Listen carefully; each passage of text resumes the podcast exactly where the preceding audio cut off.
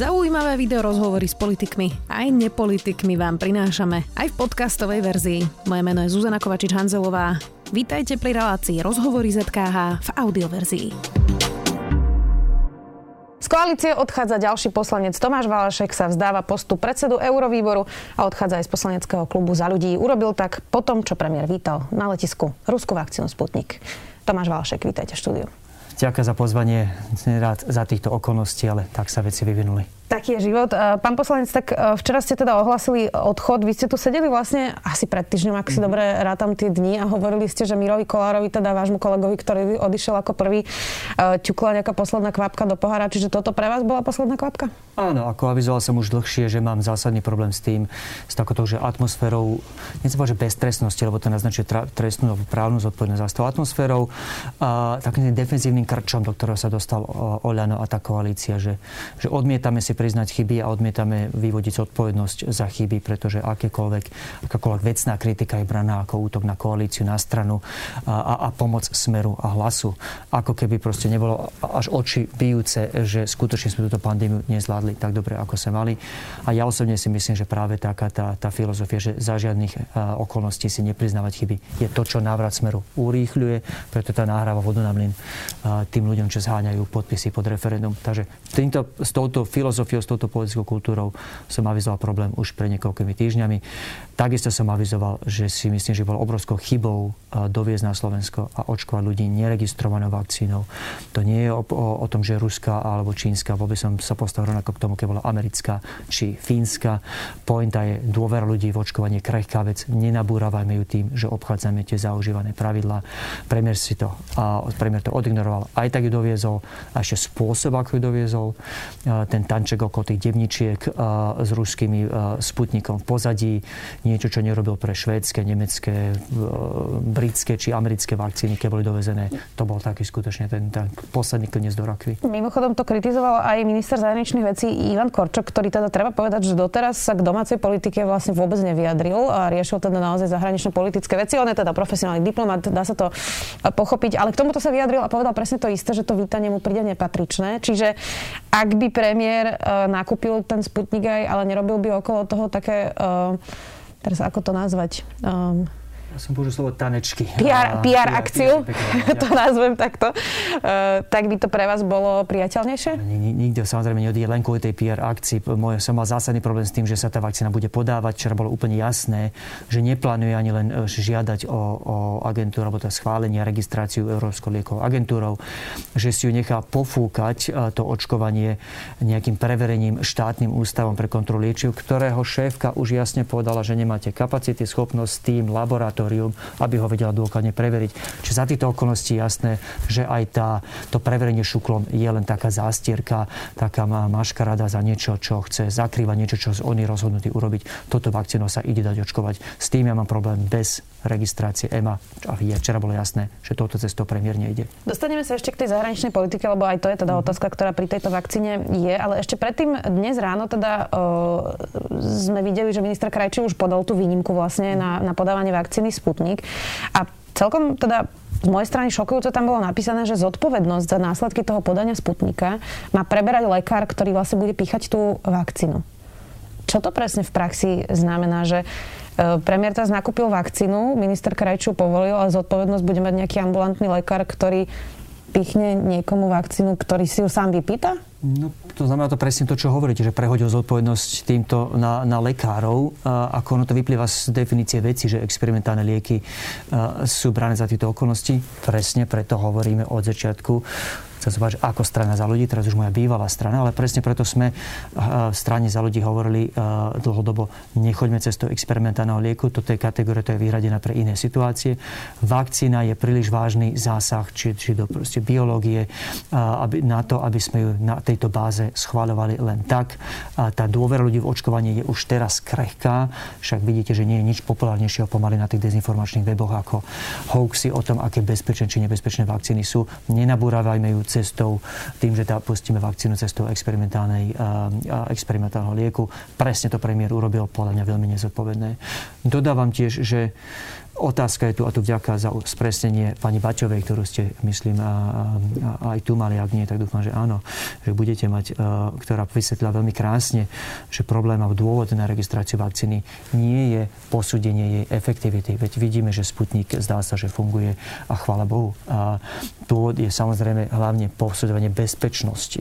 Ak vakcína nie je efektívna, tak to najhoršie, čo sa stane, je to, že proste človeku sa nepolepší a nedá mu tú garanciu, tú imunitu voči, voči chorobe, ktorú čaká. Ak nie je bezpečná, tak mu môže ublížiť a na horšom prípade ho zabiť. Uh, preto máme hlavne ten proces registrácie. My nevieme nič o bezpečnosti vakcíny Sputnik.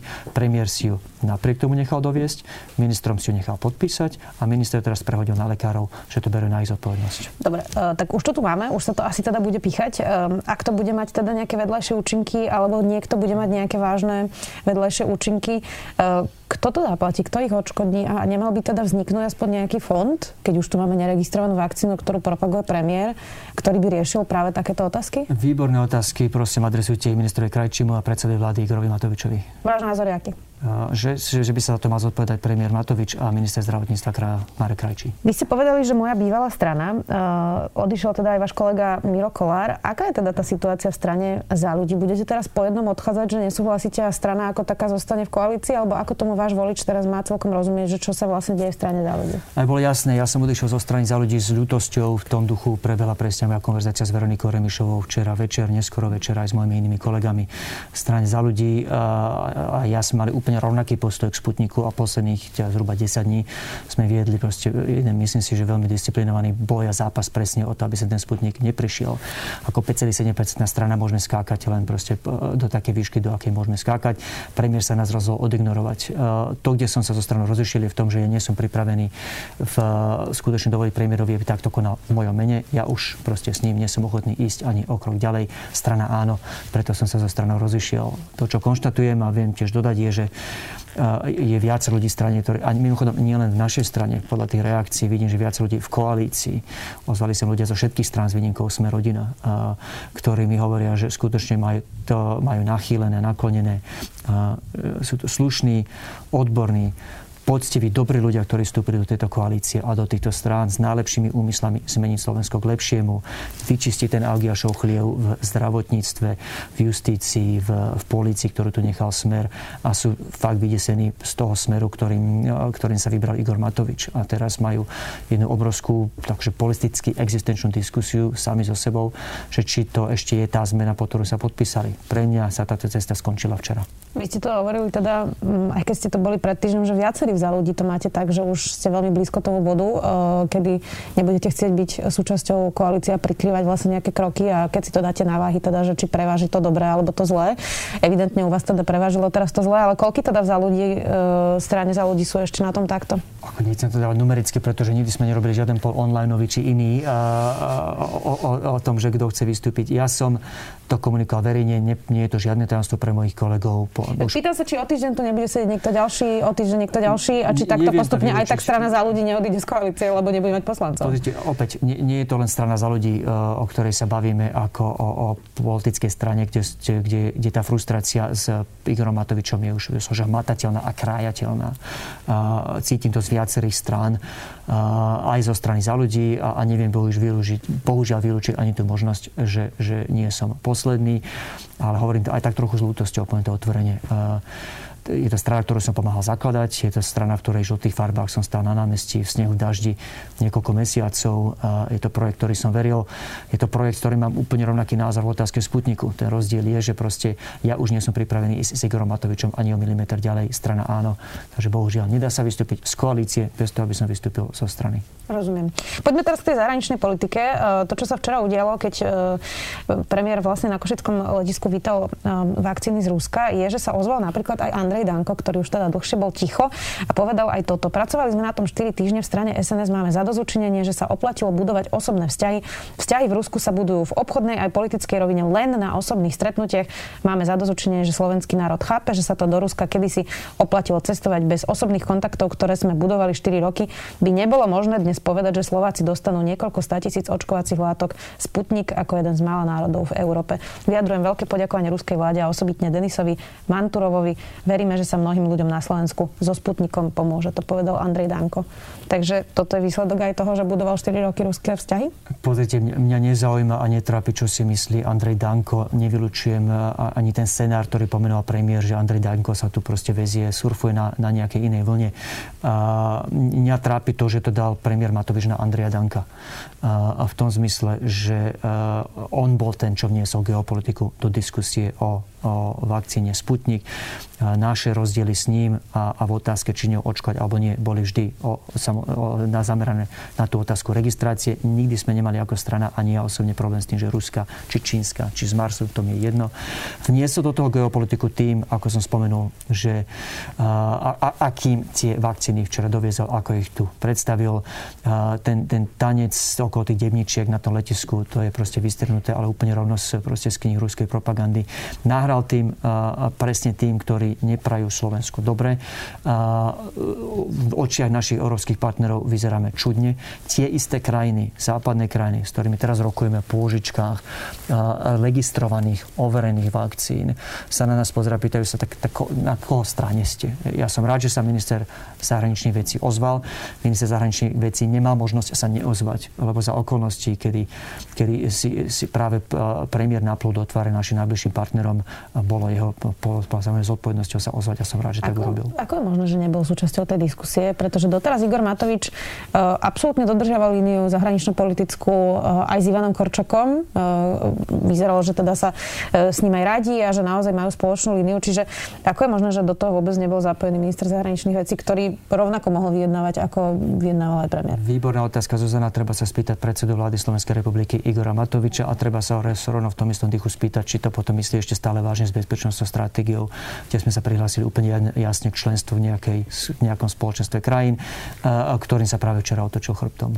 Čítala som včera e, aj teda reakcie v ruských médiách. Tam už sa teda v tých provládnych píše, že Slovensko zaregistrovalo vakcínu Sputnik, čo teda nie je samozrejme pravda. A teda citujú aj Kýla Dmitrieva, konkrétne v Russia Today. Pokračujeme v spolupráci s EMA. O schválenie sme požiadali ešte v januári. Dúfame, že proces tejto kontroly začneme už tento týždeň. Fakty sú také, že nič také sa nikdy vlastne uh, nestalo. E, takže vyzerá, že to teda naozaj používa ruská propaganda na svoju stranu. Samozrejme, my sme samozrejme nič neregistrovali. E, šéfka štátneho ústavu pre kontroly či jasne povedal, že my nemáme ani tú kapacitu nič na národnej úrovni registrovať. Európsku možnosť premiér včera vylúčil, čiže logicky vyplýva, že nič sme neregistrovali a nič neplánujeme registrovať. Maďarsko malo aspoň tú štábnu kultúru, že sa tvárilo, že nejaký proces registrácie prebehol. My sme to dali úplne na hulváta. treba to povedať tak, ako to je. Um, tak asi by nebolo lepšie, keby sme sa aspoň tvárili na proces, nie? Ťažko posúdiť, čo je lepšie. V každom prípade e, sme skutočne v tomto ešte, ešte že unikát aj v porovnaní e, s Maďarskom. A, a teraz otázka, že e, taká tá širšia európska dimenzia Pozrite, jedna z vecí, pod ktoré sa podpísali všetci štyria koaliční partnery a v ktorých si myslím, že ako Slovensko máme jasno, je, že chceme byť súčasťou nejaké takéto normálnej rodiny slobodných, rešpektovaných krajín západu v Európskej únii a nie nejakými občanmi druhej kategórie chceme bolo jasné, že jeden z tých následkov toho, čo sa teraz deje, je aj to, že v očiach našich západných partnerov vyzeráme presne ako taká trošku banánová republika. Mňa trápia iná praktická možnosť a, možný praktický následok. Už mesiace tu prebiehajú konverzácie o tom, že, že sa zavedie nejaký COVID certifikát. Momentálne, bohužiaľ, ten proces stojí na opozícii Nemecka a iných. Dúfam, že sa, že sa to podarí presadiť. A, a ak to prejde, tak je to vlastne taký pas, na základe ktorého sa tie dnes zatvorené hranice budú môcť Čiže pre tých ľudí, ktorí sú... bol očkovaný, môže cestovať. V podstate očkovací preukaz, povedzme, po, povedzme, pomenuje to tak, ako to naozaj je a mohol by s ním slobodne cestovať. A teraz otázka, keď tu máme dve kategórie vakcín, tie, ktoré sú certifikované Európskou liekovou agentúrou a tie, ktoré nie sú, či to nepôjde k tomu, že budú dve kategórie týchto očkovacích pasov, tak to nazvem. A mňa skutočne trápi tá možnosť, že sa, že sa kľudne môže stať o pár mesiacov, že proste príde na letesko Belgicku slovenský občan, holandský občan, dánsky občan a, a francúzsky občan tých, tých troch spomenutých pustia na palubu, lebo majú poctivý COVID certifikát a nás šupnú niekde bokom na PCR test alebo nás tam vôbec nepustia, lebo hm, to väčšine ste tam vy tam očkovali, vy ste taká trošku druhorada krajina s druhoradým pasom, s druhoradými vakcínami bez previerok. Vy sem nepatríte. Tak to je presne to, proti čomu som celý život bojoval a ide to proti všetkým môjim princípom. Aj preto už nechcem byť súčasťou tejto koalície. Rozumiem. Na druhej strane, vy keď ste tu minulý týždeň sedeli, hovorili ste, že ste telefonovali s eurokomisárkou a tá hovorila, že tri týždne trvá ten schvalovací proces vakcín v Európskej únii.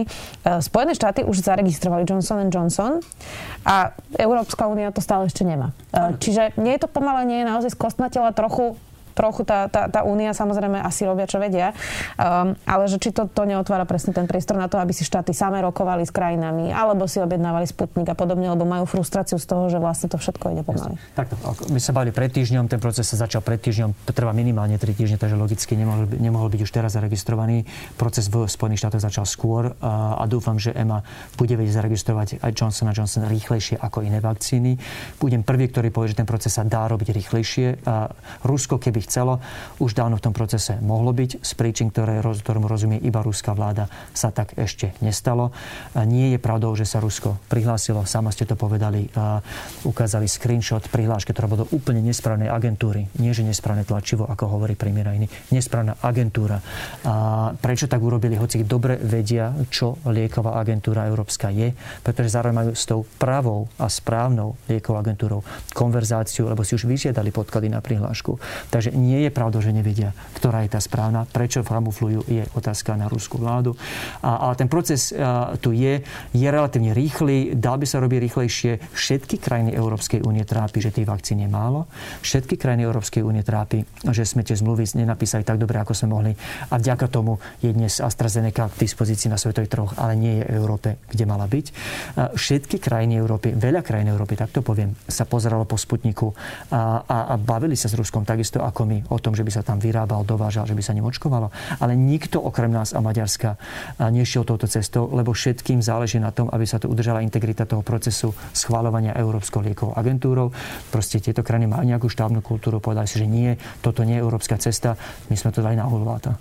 To je moja vlastne jedna z posledných otázok, že či teda neukazujeme ako Slovensko dlhodobo už teraz nielen vlastne touto uh, epizódou, že vlastne chceme neustále nejaké eurofondy, naťahujeme ruku, chceme tie výhody z toho spoločenstva, ale teda keď príde ten moment, keď máme vlastne stať v nejakom šiku s tými ostatnými, uh, tak sa na nás nedá vlastne spolahnuť? Pozrite, vstúpil som do politiky práve preto, lebo som zažil po vlastných 11 rokoch v Bruseli, 10 rokov v Spojených štátoch a ďalších 6 rokov v Londýne, že skutočne sa na nás pozerajú tie krajiny západu tak trošku občas z úkosom.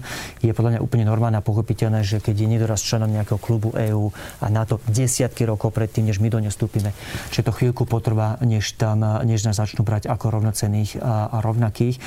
Ale faktom je, že týmito krokmi si to sami len oddelujeme. Už, už teraz po, po migračnej kríze, kde sme, myslím, správne povedali, sa postavili proti, uh, proti povinným kvótam pre azylantov, ale urobili sme to v podaní Roberta Fica spôsobom, ktorý, povedzme si na rovinu, bol podprahovo rasistický.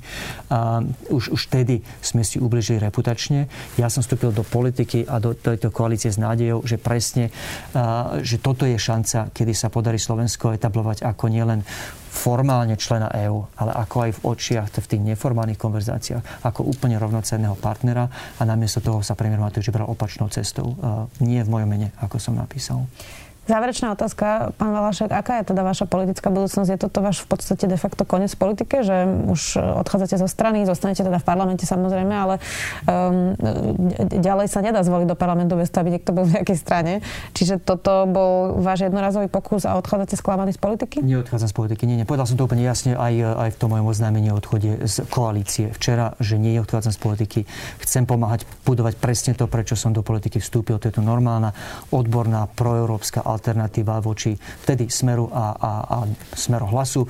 Dnes bohužiaľ aj voči premiérovi Matovičovi nie, nebolo to mojou predstavou. Ani v nadivokejšom s ma nenapadlo, že do roka a do dňa budem z koalície odchádzať, ale faktom je, že tá misia, ktorú som si vybral, kvôli ktorej som sa vrátil zo zahraničia, kvôli ktorej som stál v tom daždi a snehu na námestia, tá misia urobiť zo Slovenska plnohodnotného, rešpektovaného, etablovaného člena tej európskej rodiny. Mier záleží, leží na srdci rovnako vážne, ako mi ležala pred rokom a ostanem v politike, idem robiť všetko preto, aby som tú víziu realizoval. Dnes už bohužiaľ mimo tejto koalície nie je to moje rozhodnutie, je to rozhodnutie Igora Matoviča. Ďakujem veľmi pekne, že ste si našli čas. Odchádzajúci poslanec zo strany za ľudí Tomáš Valašek, ďakujem. Ďakujem za váš čas. Počúvali ste podcastovú verziu relácie Rozhovory ZKH. Už tradične nás nájdete na streamovacích službách, vo vašich domácich asistentoch, na Sme.sk, v sekcii Sme video a samozrejme aj na našom YouTube kanáli Denníka Sme. Ďakujeme. Každý deň by sa mal začať dobrým ránom, no nie, obzvlášť ten pracovný. Preto pre vás v denníku sme vytvárame ranného sprievodcu, pravidelný podcast Dobré ráno, ktorý vás do dňa vybaví informáciami, rôznymi perspektívami a tipmi na zaujímavé čítanie, počúvanie či pozeranie. Moje meno je Nikola Bajánová a spolu s kolegami a kolegyňami sa počujeme v podcaste Dobré ráno každý pracovný deň na webe denníka Sme alebo všade tam, kde podcasty počúvate.